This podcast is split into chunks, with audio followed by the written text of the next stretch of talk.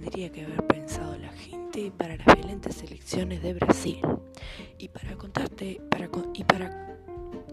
para contarte esto, comenzamos. Las elecciones presidenciales de Brasil 2022 han sido un tema de gran interés y controversia en el mundo. Con la reelección del presidente Jair Bolsonaro en juego, muchos brasileños están ansiosos por saber quién será el próximo líder del país. Sin embargo, también ha habido preocupación sobre la violencia que podría surgir si el resultado de las elecciones no es deseado por ciertos grupos. En los últimos años, Brasil ha experimentado una creciente polarización política, lo que ha llevado a un aumento de la violencia política en todo el país. Las elecciones presidenciales de 2018 fueron particularmente divisivas, con el presidente Jair Bolsonaro con críticas a gran parte de la población. La pandemia COVID-19 ha agravado la situación, ya que ha creado una crisis económica y de salud que ha aumentado la tensión social. Además, la pandemia ha llevado a una mayor polarización política, con diferentes opiniones sobre cómo manejar la crisis y sus consecuencias.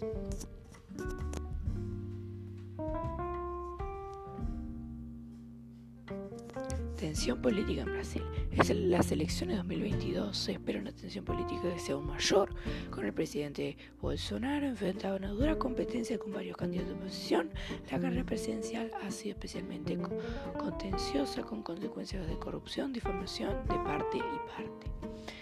El país se encuentra en una encrucijada política, con fuerzas que apoyan al presidente Jair Bolsonaro y aquellos que están en contra de sus políticas.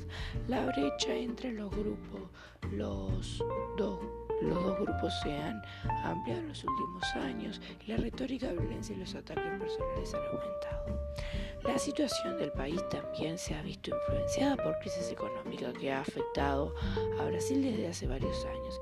La falta de empleo, la inestabilidad económica han aumentado la tensión social y han llevado a una mayor polarización política.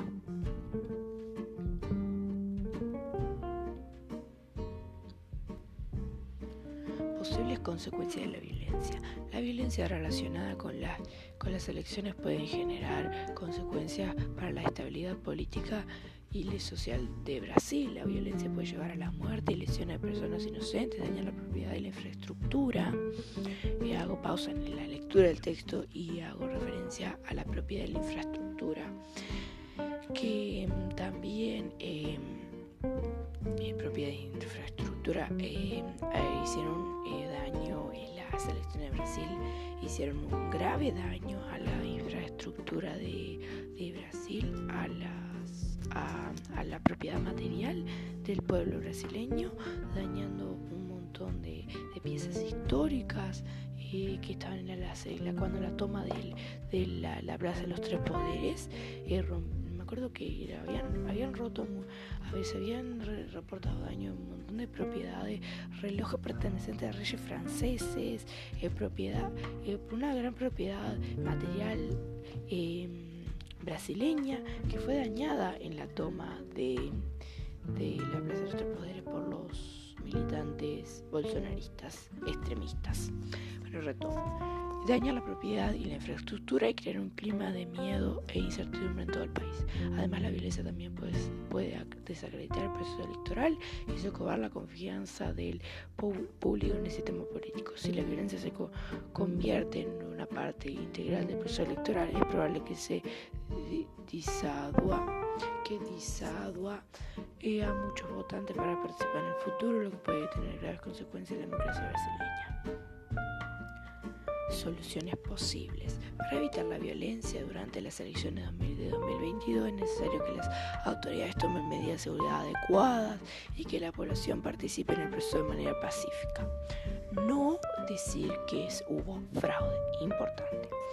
Además, es importante que los líderes políticos y los medios de comunicación y la sociedad en general trabajen juntos para garantizar que las elecciones se lleven a cabo de manera justa y transparente.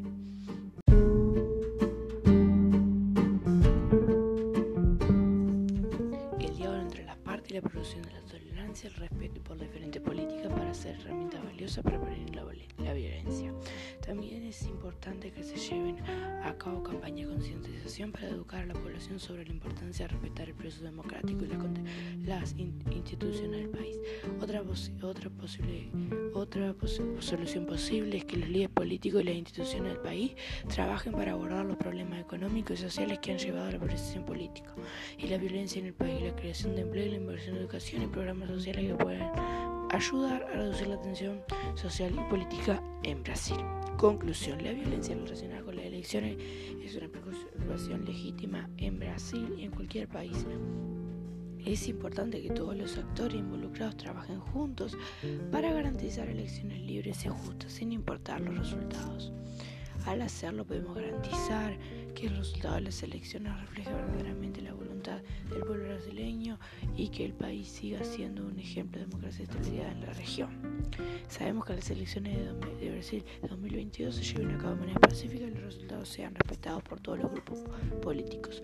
Solo así el país podrá avanzar en un desarrollo económico, social y conservar su democracia. Esto tendría que haber sido como tendría que haber pensado la gente, pero viéndolo por un lado, Jair Bolsonaro nunca pensó, él nunca dijo vamos a tener cuidado con el gobierno, con las elecciones, vamos a promocionar que se respete las elecciones. No, él agarró y dijo es ilegítimo, es ilegal, hizo fraude y no dijo otra cosa. Eso fue la parte mala. Y bueno, muchas gracias por haber escuchado este episodio de MIP. Después de mucho tiempo de inactividad, como ya es costumbre, perdón, lo siento, pero ya se ha vuelto costumbre. Aquí estamos por el episodio número 21 de MIP de la segunda temporada. Y también estamos ahora disponibles en YouTube, así que los espero por allá. Nos vemos. También no duden seguirnos en Instagram, mi propio podcast, y en Twitter, mi pro podcast. No me dejaba poner propio, pero bueno. Muchas gracias a todos y hasta el próximo episodio. Por esto finalizamos.